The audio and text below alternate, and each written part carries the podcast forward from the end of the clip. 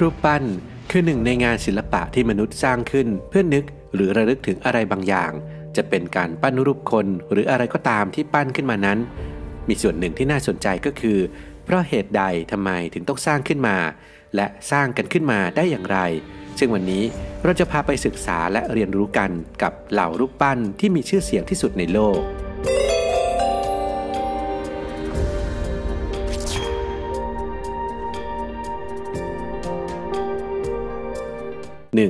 เทพีเสรีภาพ นิวยอร์กสหรัฐอเมริกา เทพีเสรีภาพเป็นรูปปั้นที่น่าจะเรียกได้ว่าโด่งดังที่สุด คนรู้จักมากที่สุด และมีคนอยากไปเยี่ยมชมมากที่สุดเลยก็ว่าได้ เทพีเสรีภาพนั้นตั้งตระหง่านอยู่ที่ท่าเรือนิวยอร์กมาตั้งแต่ปี 1886 สร้างโดยเฟรเดริก ออกุสต์บาร์โธลดี ชาวฝรั่งเศส เพื่อมอบเป็นของขวัญให้ประเทศอเมริกาที่ประกาศอิสรภาพภายหลังจากสงบศึก ฝ่ายเหนือกับฝ่ายใต้ในประเทศได้ ซึ่งจริง ๆ แล้วตัวเทพีเสรีภาพมีชื่อจริงว่า The Statue of Liberty Enlightening the World มีขนาดสูง 46 เมตร แต่ถ้ารวมฐานด้วยแล้วจะสูงถึง 93 เมตร สร้างจากทองแดง แต่ที่เห็นเป็นสีเขียวนี้เกิดจากปฏิกิริยาการสัมผัสกับออกซิเจนเป็นเวลานาน สีจึงค่อยๆ เปลี่ยนจากน้ำตาลอ่อนมาเป็นเขียวในที่สุด ใบหน้านั้นมาจากเทพของโรมันโบราณที่ชื่อว่า Libertas ซึ่งเป็นเทพแห่งเสรีภาพสำหรับเงินที่ใช้สร้างนั้นเป็นการระดมทุนจากคนทั่วไป โดยผู้สร้างระดมทุนในฝรั่งเศสก่อน จากนั้นจึงสร้างส่วนมือที่ถือโคมไฟ แล้วส่งมาให้ระดมทุนต่อในสหรัฐอเมริกาในปี 1876 จากนั้นจึงค่อยส่งส่วนอื่นตามมาในปี 1886 ซึ่งในตอนแรกก็ยังระดมทุนได้ไม่เยอะเท่าไหร่เนื่องจากเศรษฐกิจฝืดเคือง จนนายโจเซฟพูลิตเซอร์แห่งสำนักพิมพ์นิวยอร์กเวิลด์เป็นตัวตั้งตัวตี รับบริจาคเพื่อให้โปรเจกต์นี้เป็นจริงได้ ก็เลยสร้างเสร็จและยืนตระหง่านคอยต้อนรับผู้ที่อพยพเข้ามาเสาะแสวงหาโอกาสที่อเมริกาทางเรือในยุคนั้น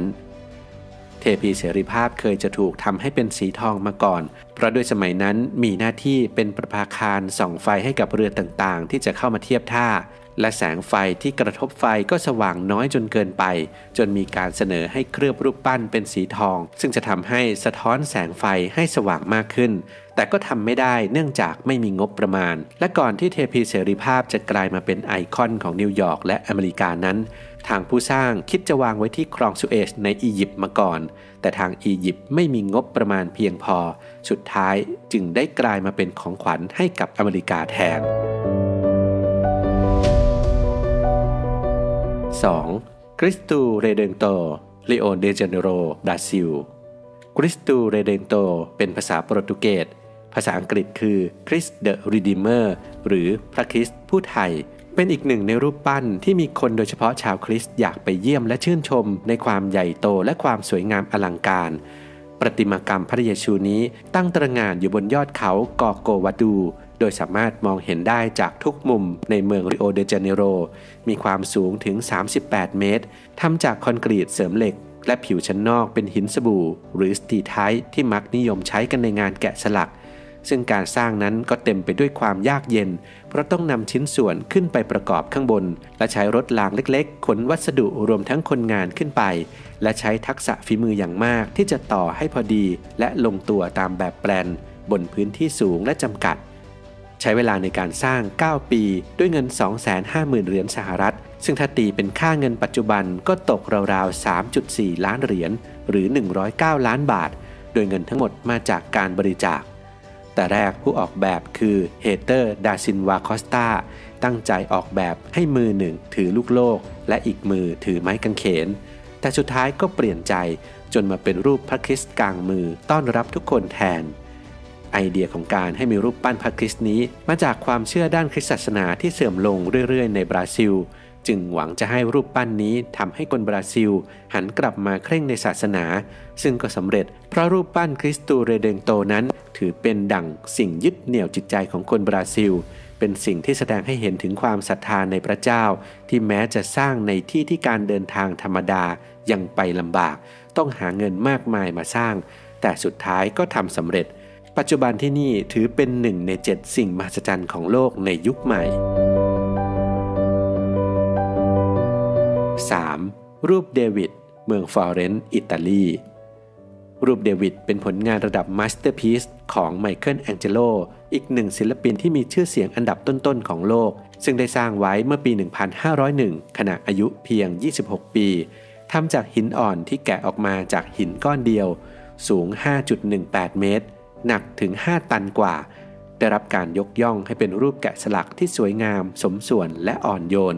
ราวกับเป็นมนุษย์จริง ๆ เป็นแบบอย่างในการปั้นรูปคนให้กับศิลปินในยุคต่อๆมา แล้วดาวิดคือใคร ดาวิดคือเด็กหนุ่มเลี้ยงแกะที่ฆ่ายักษ์โกไลแอธในคัมภีร์ไบเบิลซึ่งก็มีศิลปินหลายคนที่ทั้งวาดและทั้งปั้นรูปเดวิด แต่ทั้งหมดล้วนทำออกมาในลักษณะที่ดาวิดชนะโกไลแอธแล้ว มีเพียงไมเคิลแองเจโลที่ทำออกมาแตกต่าง เป็นชายยืนเปลือยโชว์สรีระที่ทำออกมาอย่างสมส่วน ซึ่งเขาได้ใช้เทคนิคในการสร้างหุ่นขี้ผึ้งขึ้นมาเป็นแบบก่อน จากนั้นนำไปตั้งแช่ในน้ำจนมิด แล้วค่อยๆ ปล่อยน้ำไหลออกทำให้รูปปั้นค่อยๆ โผล่พ้นน้ำออกมา จึงแกะตาม ใช้เวลาทำอยู่สองปี โดยมุ่งมั่นขนาดปิดห้องทำง่วงก็หลับไปทั้งทั้งชุดทำงาน ตื่นมาก็ทำต่ออยู่อย่างนั้น จนเสร็จซึ่งผลงานก็ออกมาคุ้มค่าจริง ๆ ครับ 4. สุสานจินซีซีอาน ประเทศจีน ถือเป็นการขุดพบรูปปั้นที่มีจำนวนเยอะที่สุดเท่าที่มีการค้นพบมา โดยหลักๆ จะเป็นรูปปั้นทหาร นอกนั้นก็มีพวกบริวาร ค่ารับใช้ สนม รวมกว่า 8,000 ชิ้น ทั้งหมดนั้นอยู่ในสุสานของปฐมกษัตริย์ ราชวงศ์จีนคือจินซีฮ่องเต้ ที่ทรงสร้างไว้บนเนื้อที่กว่า 20,000 ตารางเมตร มีแบ่งแยกออกเป็นห้องๆ โดยห้องที่ใหญ่ที่สุดเต็มไปด้วยหุ่นทหารกว่า 6,000 นาย ความพิเศษคือ ทหารเหล่านี้ถูกสร้างขึ้นอย่างประณีต บุคลิกลักษณะของแต่ละตัวก็ต่างกันไป ทั้งเสื้อผ้าตามยศและฐานะ หน้าตาซึ่งบางคนก็น่าเรียบ บางคนมีหนวดเคราบางคนก็น่าดุ บางคนก็หน้าตาหล่อไปจนถึงผมที่ทำก็ออกมาแตกต่างกัน ถือเป็นการขุดค้นพบครั้งยิ่งใหญ่ที่สุดในประวัติศาสตร์ของจีน และยังถือเป็นมรดกโลกด้วย สุสานจินซีหรือเดอะเทราคอตตาอาร์มี่นั้น ใช้เวลาสร้างถึง 38 ปี และใช้แรงงานคนกว่า 700,000 คน ปัจจุบันเปิดได้เพียง 3 จาก 8 ส่วน เนื่องจากตอนเปิดใหม่ ๆ นั้น หุ่นทุกตัวสีสันสดใส แต่พอโดนลมโดนอากาศแล้ว สีก็หายไปอย่างรวดเร็ว ทางการจึงไม่เปิดส่วนที่เหลือต่อ รอจนกว่าจะมีวิวัฒนาการในการเก็บรักษาที่ดีกว่านี้ในอนาคต ปัจจุบันได้มีการนำบางชิ้นออกโชว์ในหลาย ๆ ประเทศ รวมทั้งประเทศไทยด้วย